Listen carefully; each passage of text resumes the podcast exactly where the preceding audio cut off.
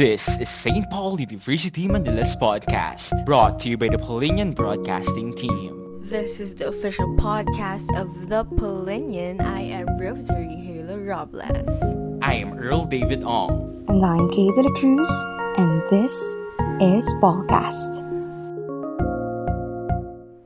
What's up, Polinians? Welcome back sa panibagong episode ng Podcast, the official podcast of the Polinian. I'm Earl David Ong. I'm Rosary Halo Robles. And I'm Kay De La Cruz. Ayun. Oh, she! Let's go!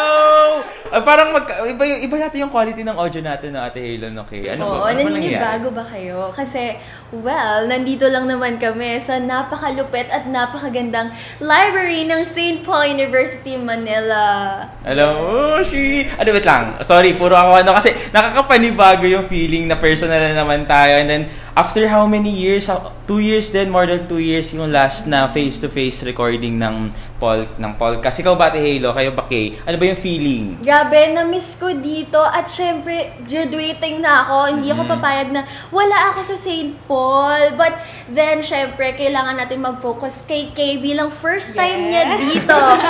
ano ba ang feeling habang tinutour ka around the university? Ay, sobrang unconditional, uh, undescribable. Lahat na ng mga madedescribe mo na word. Iba talaga yung pag-ikot ko kanina as in, ang sarap sa feeling na bawat sulok na puntahan ko. Mm, kasi alam mo, ang pagiging Polinian, syempre part part dapat yung makapunta ka sa campus, 'di ba? Yes. Parang makaka-tour ka and then of course kasi kami um, nung senior high school kami dito tayo no, pag senior high school tayo, madami tayong mga memories and then pwede natin i-share sa mga panibagong mga students ngayon. Pero 'yun, um, recap tayo no bago tayo mag-start and then bago tayo abangan ng ating mga audiences sa panibagong topic na ma-offer natin ngayon.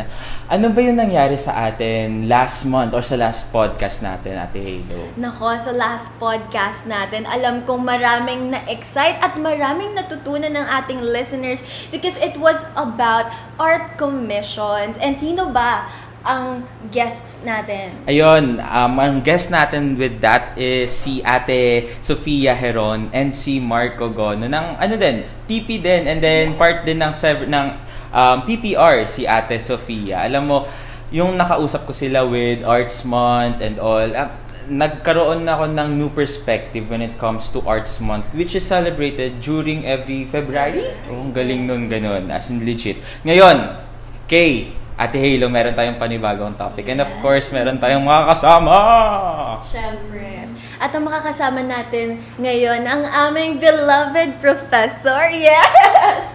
Ang one and only Miss MG Valeriano. Hello, Polinians. I'm so happy to see you again. This time, face to face. Yes. Hindi lang to ah, online ah, kwentuhan, but face to face. I'm so surprised to see the faces of my students. Imagine, pagka, iba talaga yung feeling kapag virtual, no? Iba na, ah, siya yung, ito yung itsura niya sa virtual, pero mas maganda pala pagka face to face. Teka, Oh. medyo bias yata yun. Hello, saan ko Oh, lulugay pero sa naging ko? student din naman kita. So, sige, mas gwapo ka sa personal. How about me naman? Ay, nako, darating, darating tayo sa point na yan. Pag naging student na kita sa college. So, no, no choice tayo, kundi dito ka talaga Oo, magka-college. gusto kitang, iisipan. gusto kitang makita sa ano, sa college. So, Sure. sana dito ka mag-enroll. Oo. Iba talaga magagan magiging bright ang future mo dito sa St. Paul. Pag sa St. Paul ka din, di ba? At pero, mas magiging bright ang buhay mo pag maganda ang naging leader natin sa upcoming elections. Pero yun nga ang dahilan kung bakit naging visitor natin or naging guest natin, speaker si Miss. Alam mo, um, to our listeners, our beloved Polinians, ang ating topic ngayon ay about sa elections. Elections. Ah, national elections. Medyo ano to? Fresh, fresh medyo controversial, medyo nainit-init to, no? Ngayon, tatanungin natin si Miss about the relevance or the importance of fact-checking. Di ba, Ate Halo? Yes, fact-checking at kung ano-ano pa. So, with the first question, syempre hindi na tayo magpapatagal pa. Um, Miss LMG, ang tanong po namin, um, paano po ba mag-fact-check this coming elections? Okay. With the given information available online, ang dami-daming pwedeng mga sources ng information. Diba? Kahit anong term, pwede mong i-google, pwede mong i-search, no? makikita mo yan sa Wikipedia, and every, every uh, kind of sources. No? Pero, the important thing is whether our sources are legitimate. Mhm. Kasi maraming mga nagpapanggap na legitimate source daw sila. So, yon that's the importance why we need to fact check everything. Mhm. No, kung tayo nga, 'di ba, napepekean tayo ng mga bags, 'di ba? May mga Opo. class A, class B, Mhm. cellphones, class A, class B, Sapatos. sapatos, no? Lalo na sa impormasyon na available everywhere, anytime. Opo. At lalo na, no, with the given technology, dapat mas kaya natin mag-discern alin yung fact at alin yung hindi. Mhm. Minsan, opinion lang, minsan, fact siya. Mhm. So, we need to also di- discern or, you know, differentiate these two things. Alin ba yung opinion mo at alin ba talaga yung facts? Mhm. So, there are many ways to to fact check no, a certain Mhm. information. Ako, I uh, I am part of the Fact Check Philippines. I mean, I I, I uh, volunteered in that and I underwent uh, training. No, meron kami mga meetings and nakatulong siya sa akin kasi before no magkaroon bago mag-election hindi pa ganito kadami yung mga false informations no? Hindi pa ganito kadami yung mga fake news. Pero ngayon napapansin niyo rin ba Polinians na habang papalapit ng papalapit ang election dumadami din yung mga fake news. Do you agree? Mhm. kaya nga mas dapat tayong aware kung alin yung legitimate at alin yung hindi. Well, aside from, you know, checking whether these sources are legitimate, we also have to be, you know, wide readers. Kasi min- minsan, kapag ang sources lang natin ay TikTok, YouTube, minsan entertainment lang yun eh. Hindi talaga siya informative. But you know, when you are going to, you know, there are things that you really need to know whether these things are true, these things are are factual, kailangan mong mag-research. Mhm. Tama-tama, nasa library tayo. Opo. Ang daming researches research. di ba? Pinapalibutan tayo ng mga research. Oo, di ba? Meron nga, ta- kung, kung nagtitesis na kayo, di ba? May mga Yes. RRL kayo, di ba? Yes. May na-verify nyo ano yung mga former studies about this thing. So, Mhm. ganun din, dapat tayo, mga Polinians, hindi tayo basta-basta nagpapadala Mhm. sa mga kung ano yung trending. Mga trending ang TikTok, akala natin sa TikTok, pag porke ang daming likes, ang daming mga shares, akala natin totoo. Minsan sinasite pa yun, pero sa totoo lang, I don't know kung ina-accept ba sa research ang TikTok as a source or ang YouTube as a source. So, you really have to be, you know, intelligent enough and wise enough to quote no references that are authoritative and legitimate. You know, hindi ka naman magko-quote lang ng, ah, kasi sinabi ng ganitong artista, sinabi ng ganitong politiko. Mm. you have to really go back to the written documents, no? Pwedeng, pwedeng mga, ano yan, mga, mga, mga sources like, uh, researches, verified and validated. Pero kung gusto mo lang ma-entertain, talaga pupunta ka sa YouTube, pupunta ka sa TikTok. Pero sa totoo lang, ang buhay natin, no, we are really being, you know, surrounded by information. And, and it's up to us kung ang impormasyon na yun ay iti-take natin as as it is, na without fact-checking it, or we take it and then we analyze and be critical enough to say, well, these are not information, but these are just mere opinions. Mhm. Diba? So, kailangan nating maging wise, maging maging ano din, maging critical. No, skills din kasi yan eh. Kailangan mong aralin opo. no, kung paano maging paano ma, ma, ma- kung ito ay peke. Parang pera, 'di ba? Alam ng mga tao paano nakikilatis ang pere, peking pera. Nakatanggap na ba kayo ng peking pera? I'm sure iba yung texture noon, iba yung itsura. Sa information anda, ang hirap malaman kasi halos pare-pareho sila pero marami nagki-claim na ito yung sinabi niya. Hindi naman natin pwede sabihin dahil- sinabi niya lang, yun na yung totoo. Mhm.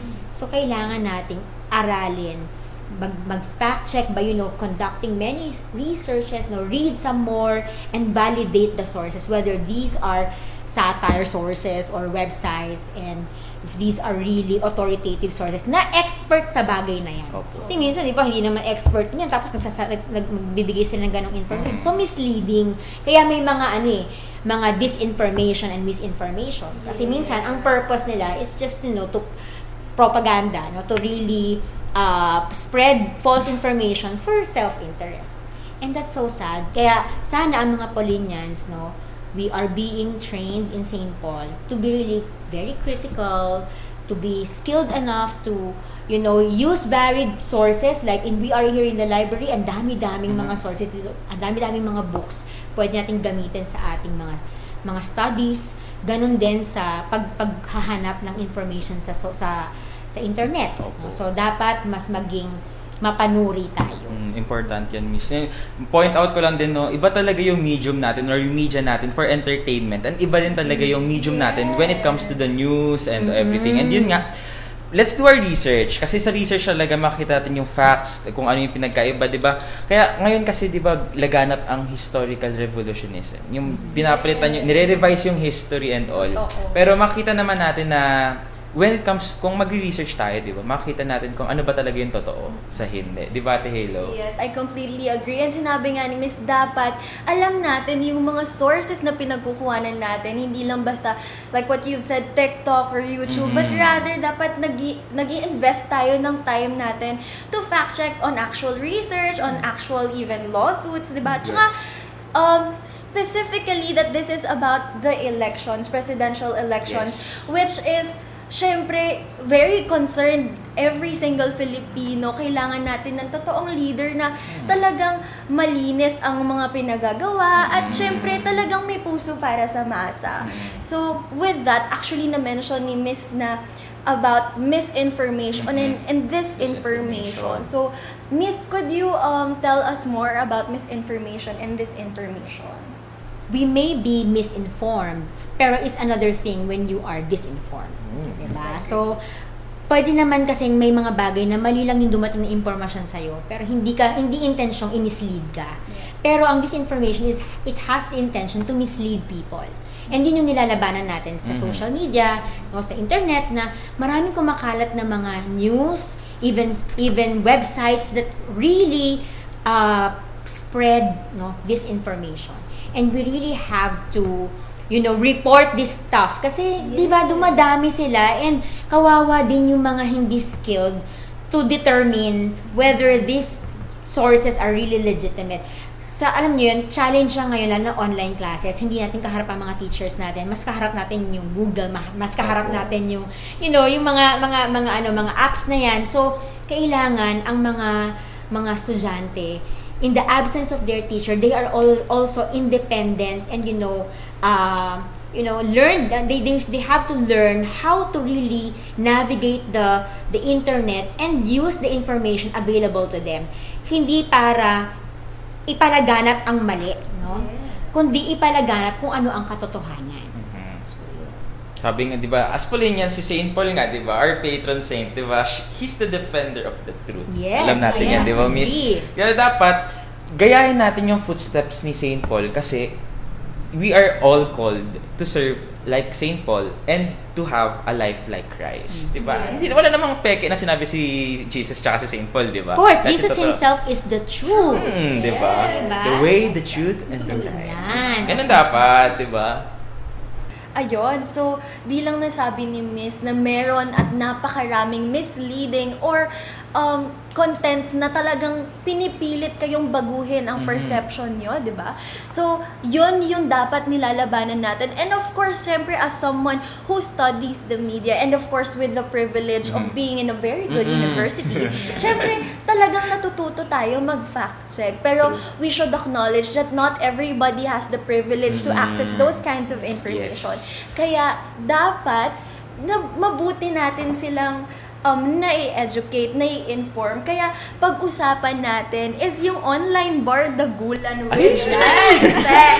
Ayan, online bardagulan. Siyempre, hindi mawawala yung quote-unquote with respect. Siyempre, Mhm. actually po, as far as I can remember and as far as I have experience, naranasan ko na yung parang, kasi kapag in-educate nyo sila na galit kayo, na parang ito, ito, ito, yung dapat Mhm. yung iniisip mo, you would create more restraint. Parang mas uh, magkakaroon sila ng boundary na, ah, yan yung sinasabi mo, hindi ako maniniwala sa'yo, ba't ka galit kung ganito, di ba?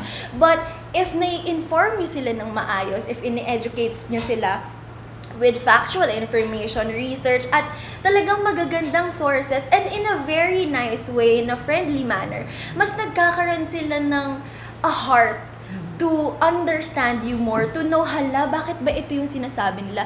Bakit ito yung nakikita ko madalas? Ito ba yung tama? O sige, tignan ko nga. Nagkakaroon sila ng ganong urge eh, di ba? What do you think about it, Miss? alam nyo, sa totoo lang, ngayon ko lang, ngayon lang, itong mga malapit na ang election kasi, na- na-encounter ko yung Bardagulan. Mhm.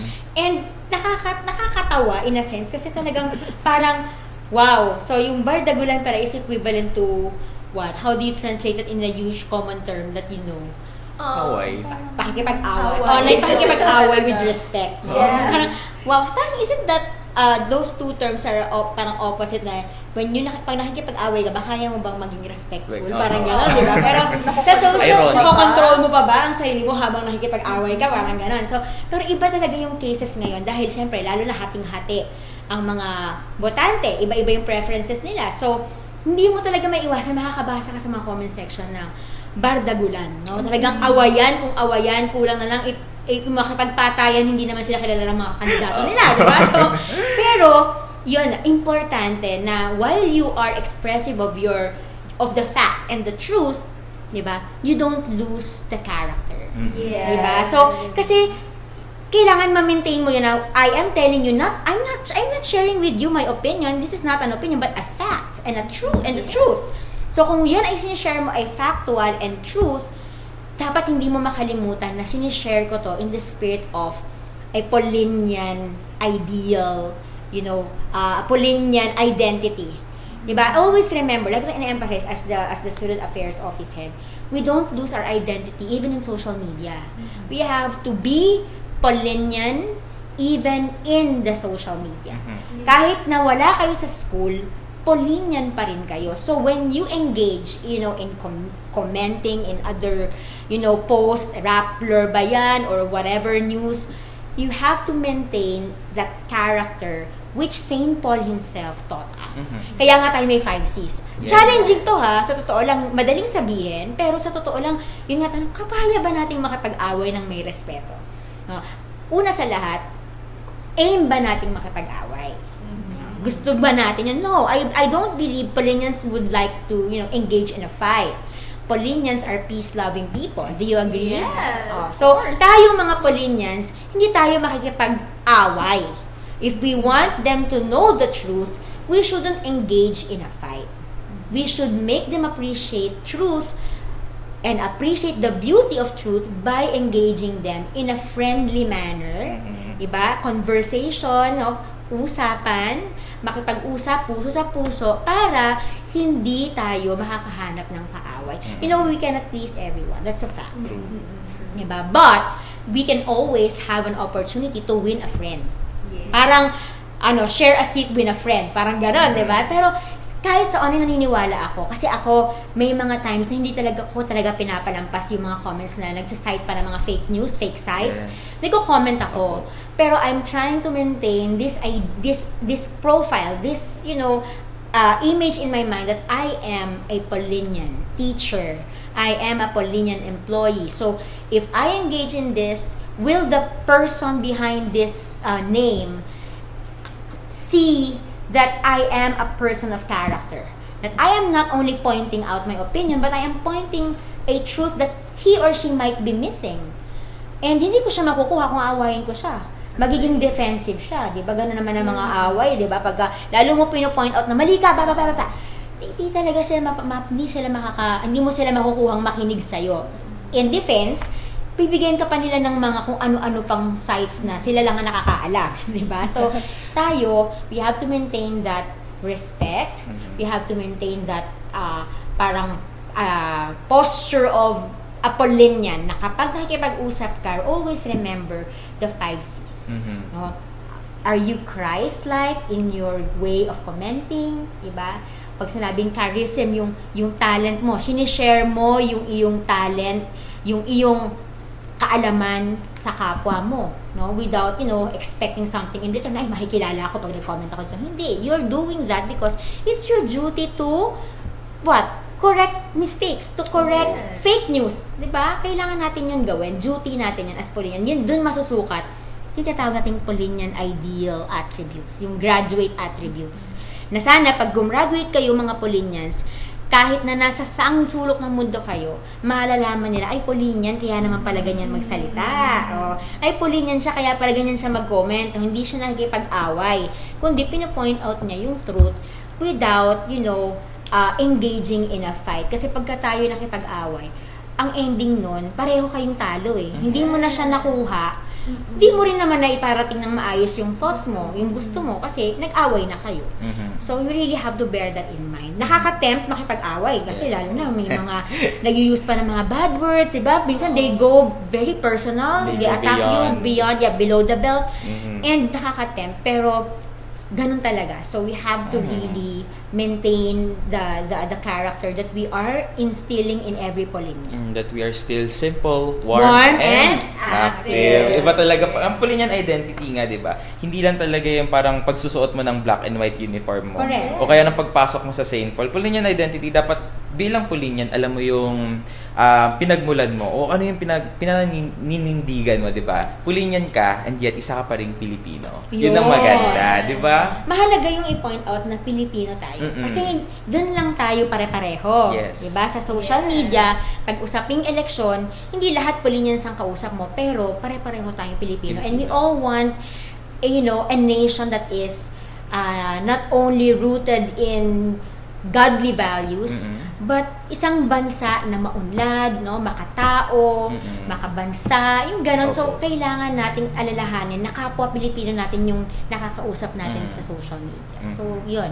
Mahalaga yun na Opo. ial, isa alang-alang na Pilipino tayo, iisa lang ang bansang pinaglalaban Mm. natin.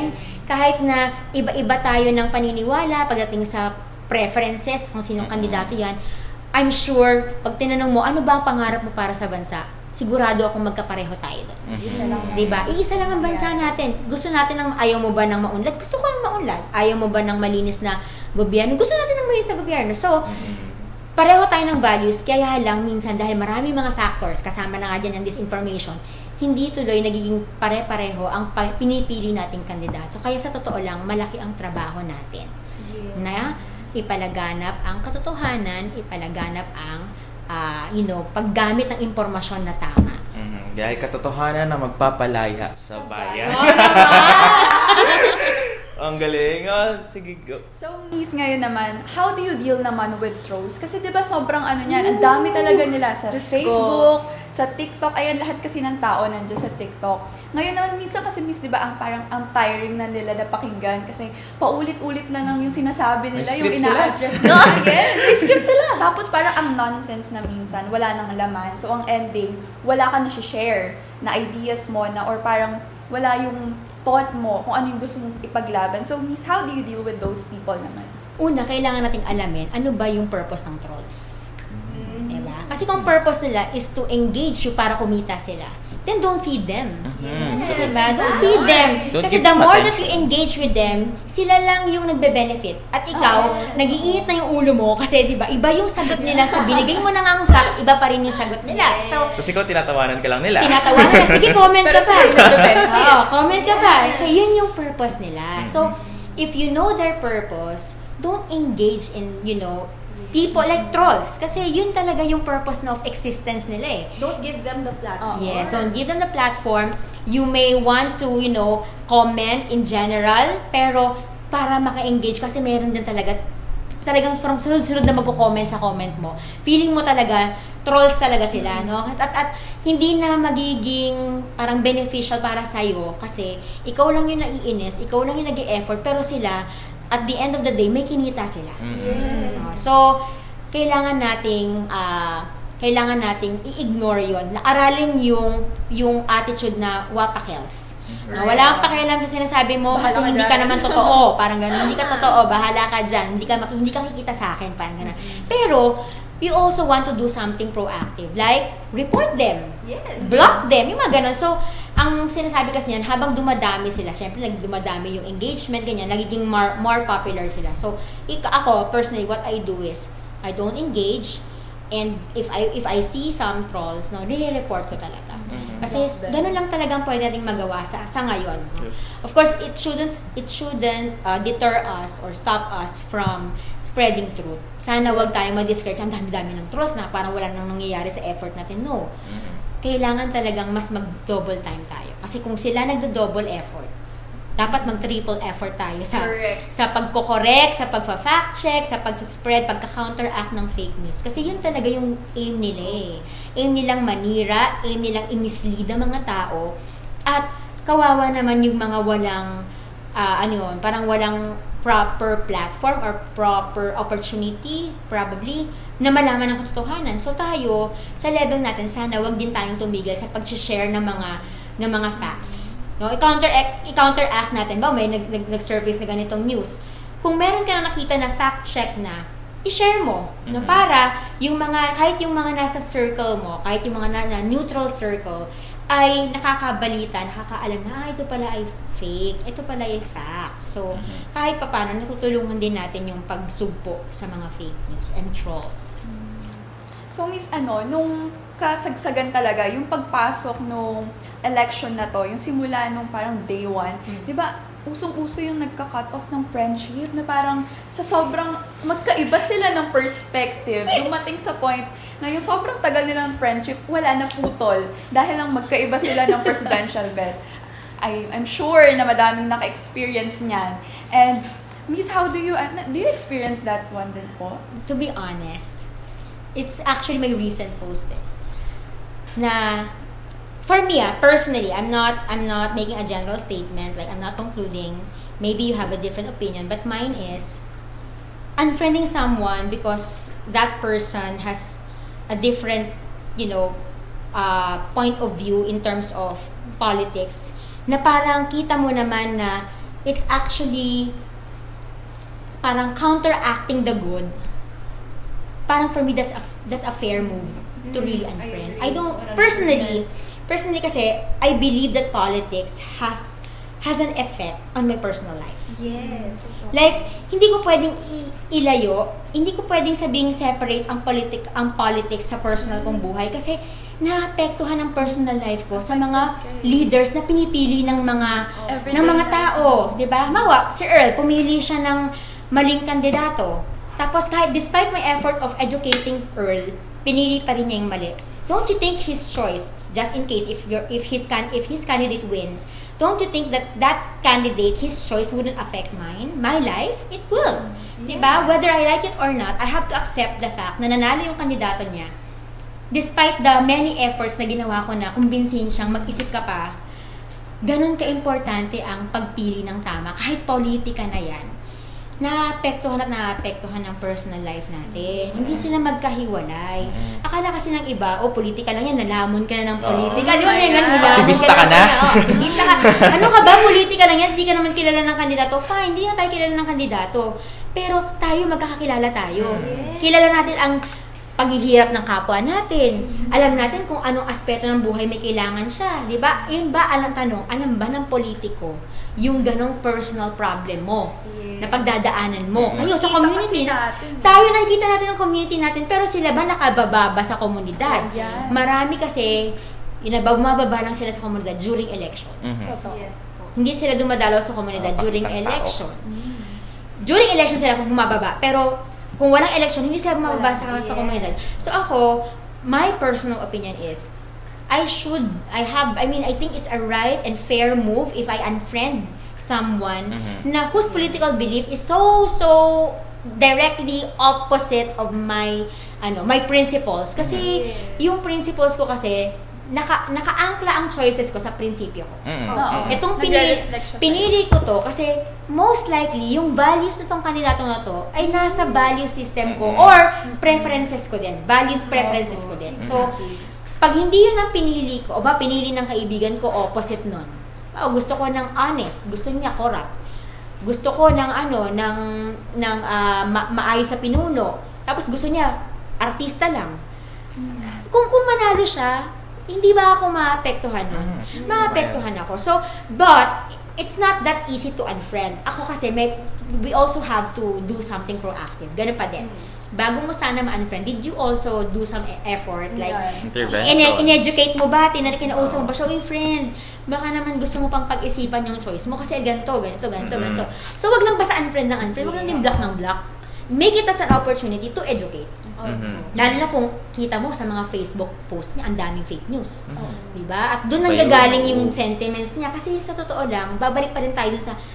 Sure ako na kung tatanungin ko siya kung anong pangarap niya sa bansa, pareho kami nito. Kaya lang, baka nalulun siya sa fake news, na, na, nabola siya ng mga pangako ng kandidatong hindi naman competent. Mm. Kaya ganyan ang choices niya. So, kailangan mo din sigurong i-educate. Wag lang basta unfriend, wag lang basta i-block. Pero, gusto ko lang sabihin kung bakit merong ganong idea na i-unfriend. Kasi I, personally, that's my, that's my principle, no? Bakit, bakit, kung, kung, mag, kung magkaiba kami ng prinsipyo, tapos, you know, I- of course, I want to surround my, myself with people whose principles are aligned with mine. Ayokong mag-away kami dahil magkaiba kami ng, ano yun, yung may mga ganong thing eh. So, I, I- of course, we have different opinions as to this topic, no? Pero ito, this is my, my, my, my, my personal uh, point of view as regards this question. Doon, ginagawa ko talaga yun. Mm. Kinakausap ko muna yung mga kaibigan ko. Lalo na yung mga ina-add ka lang na friend, tapos hindi mo naman talaga kaibigan. Gets mo yun? Yung, paano ba ito naging friend? Hindi ko naman ito na-encounter. But anyway, sige, friend na rin. Friend na rin sa Facebook. Nag-evolve na rin yung definition ng friendship, di ba? Opo. Noon, pag friend mo, nakasal, naka talagang nakasalamuha mo na, yan. oo. Ngayon, may virtual friends na. Opo. Diba? So, hindi mo nakita in person, pero naka, naging friend mo siya sa Facebook, may, may connection. FB Sayang friend. naman yung connection kung basta mo na lang bibitawan. Paano kung ma-educate mo siya? Mm. So, gano'n. No, don't, don't lose that opportunity to educate, no, to have that, ano, parang friendly conversation. Yung engage mo siya sa the beauty of eh, the beauty of conversation kasi you, you have to win that as a friend na. Ay sana maano ko siya ma-convince ko pa siya sana magbago pa. Kasi alam mo naman kung tama o mali 'di ba? So hindi kasi to pinalaban natin dito hindi lang opinion.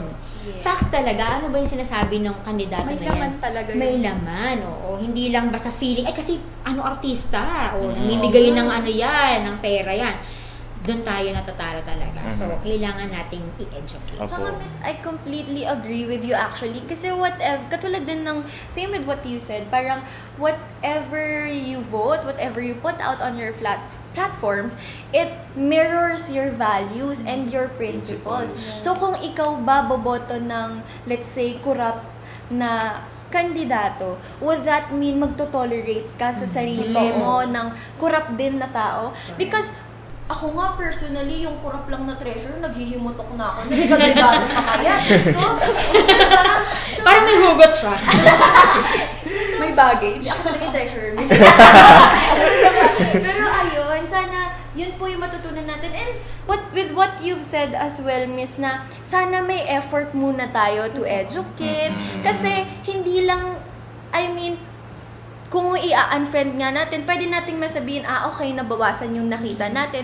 Pero, kung mag educate tayo, bukod sa nabawasan na yung nakita nating fake news and trolls, nakagain pa tayo ng isang Kaibigan. boto at kaibigan. At So, you pwedeng really need to be pamilya. patient with them. Yes, Oo. exactly. Ako, ako nag-unfriend ako hindi dahil magkaiba kami ng kandidato. Nag-unfriend ako dahil iba yung morality niya sa morality. ko. Yun, o din pa din, value system. Saan ba nag-uugat yun? So, yung moral, yung, yung ano niya, yung morality niya, principles niya in life, it, it, it, totally different from yours. Minsan nagiging ano talaga yan eh, parang, these are, parang what you call that, uh, these are things that are non-negotiable para sa iyo, di ba? Pagdating pag sa usapin ito, non-negotiable, hindi ko talaga kaya ipagpalit.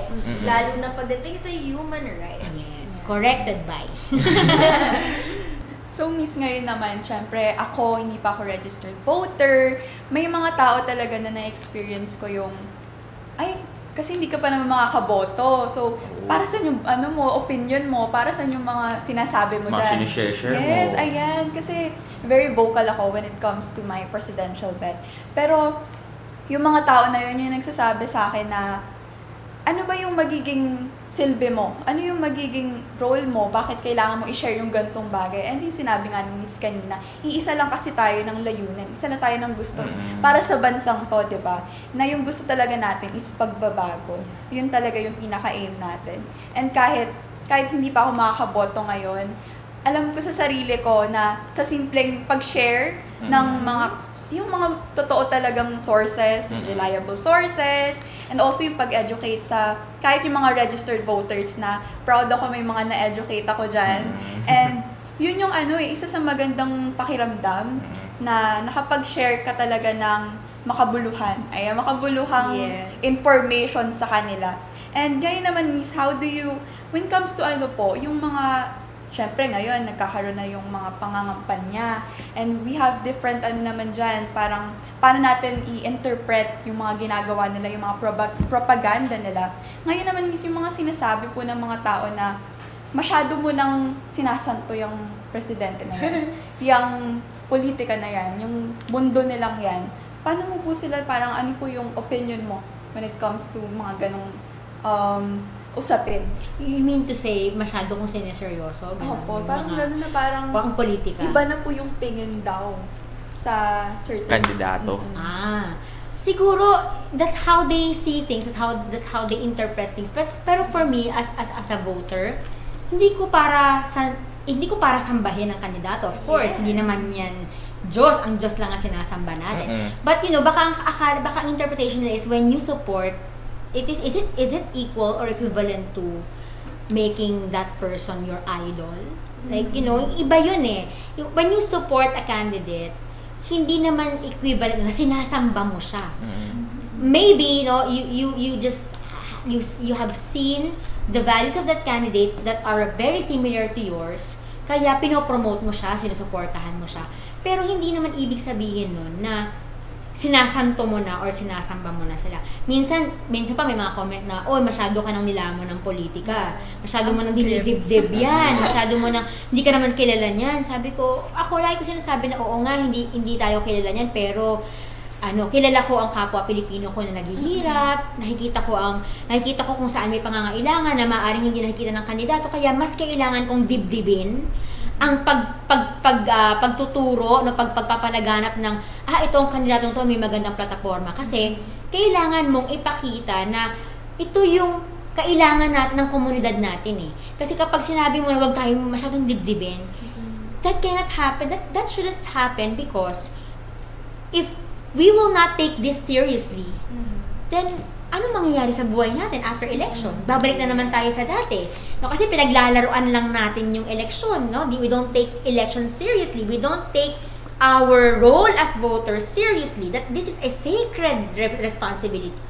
Na dapat nga hindi natin pinagbibili yung boto natin, hindi natin binibenta yung boto natin, hindi natin hindi natin pinagpapalit sa 500 pesos yung ating prinsipyo kasi kapalit nito yung buhay natin, buhay ng mga mas bata, ng younger generation.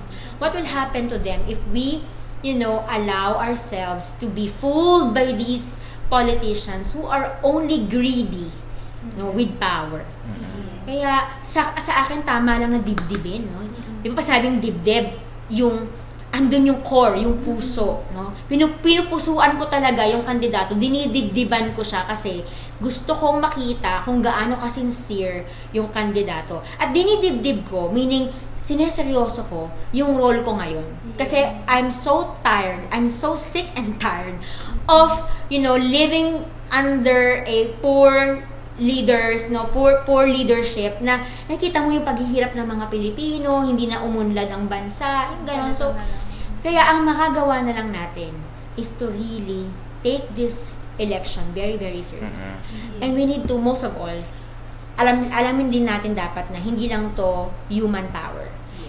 Kailangan natin ng intervention, Mm. divine intervention. Ipagdasal yung mga Yes. mga candidates, Let's no? Ipagdasal ang mga botante higit Yes. sa lahat na huwag tayong ah, magpatalo sa temptation, no? Na ano mo, ibenta yung boto mo para sa limang daan, tapos paghihirap naman at pasakit ng anim na taon.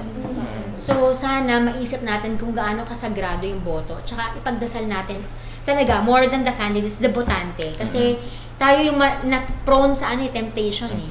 Diba? So, dapat bukod sa discerning tayo na, uy, teka, inaano tayo, tinetempt tayong iboto sila kapalit nitong bagay na to. So, dapat tayo din ay, no, puspos din ng Espiritu Santo para marunong tayo, ano, humindi na, sorry, hindi ko pinagbebenta ang boto ko, hindi ko pinagbi- pinagpapalit ang prinsipyo ko para sa kinabukasan ng bansa, boboto ako ng tama. Yes, Yes. At let's not be selfish din. Hindi porket we have the privilege Yes. not to struggle with our education, with our job even.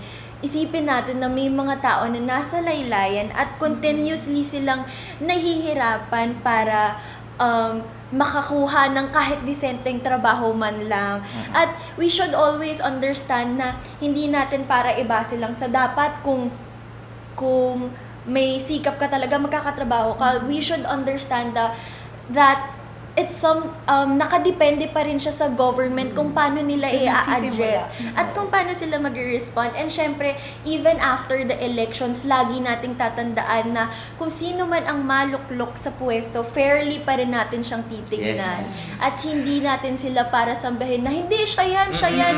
Okay lang yan okay lang yan. Dapat lagi nating may intindihan na they're if they're serving the people it's their job to do. Yes. No, And it's also important to call out yung mga mga practice malpractices, 'di ba? So hindi porke mo nanalo yung kandidato mo ngayon na iniidolo mo talaga na maganda ang track record, ganyan. Pag may mali din ginawa, i-call out pa din natin. Mm, Yun ang ibig sabihin ng hindi pagsamba. We don't, we don't worship the candidate. We don't worship the president or the VP or whoever that is. Pero i-call out natin kung may maling ginagawa kasi natural tayo ang employer. Remember, tayo ang employer. Kung baga, nag-hire ka ng isang isang ano, isang ba, ano, kan- ang tawag, employee na pala absent, employee na hindi gumagawa, hindi ginagampanan ng trabaho, syempre bibigyan mo siya ng memo. Alam nga namang i-promote mo pa, di ba? So, kailangan mong i-call out. So, ganun talaga. Right natin yon Kasi tayo ang employer. Mm. Di wala naman tayong sinasanto eh. Alam mo, mga nagsasabi ng mga sinasanto natin yan, yun yung mga taong hindi alam yung nangyayari sa laylayan. Yung mga tinatawag natin mga privilege nga, di ba? Yes. Siyempre, bakit ako makikialam dyan? Eh, komportable ako sa sitwasyon ko ngayon. Di ba? Hindi nila nakikita talaga yung Oo, yun, dapat, dapat alam natin, magiging, ano tayo, objective tayo, makita natin kung ano yung mga nararamdaman ng ating mga kapatid sa laylayan, mga, syempre, mga kapatid natin sa taas, makita natin dapat talaga kung ano yung para sa common good o sa ating lahat, mga bilang Pi- Pilipino, di ba? And also, alam mo yung I agree with Ate Halo na parang kailangan nga ano, yung parang nandyan ka na kahit yung government talaga, doon nagsisimula, doon talaga, na kailangan magluklok ka talaga na willing to listen, na kahit eto yung sinabi niya ngayon, kapag may na mali, mali siyang nasabi, talagang papakinggan ka niya. Yung nakikinig talaga sa Mm. nasa laylayan, sa Tama, mga tama. totoong apektado. Yes. Oh, yun. There was silence. Oo, tama dyan talaga. Alam mo, super product super productive. So, super, ang dami nating mga fruits na na-benefit dito sa ating talk, no? Ang daming mga points na na-point out. And, of course, madami pa tayong mapagdadaanan. This, palapit na ng palapit ang elections, madami pa tayong mga candidate, mga candidates na makikitang good works nila or mga hindi naman not, mga not so good naman makita natin this coming um, days na palapit na ang May 9 elections. And before we end, Miss Emmy, any last um, messages to the Polinian voters or generally to the Filipino community na nakikinig sa ating podcast in voting wisely? sa mga Polinians na nakikinig sa, sa, sa session na to, no, alam ko, naniniwala ako na yung Polinian education na meron kayo, na meron tayo, is um, strong enough to make you responsible Filipino citizens. So, make the good choice, make the best choice. Huwag lang kayong pumili because it is popular.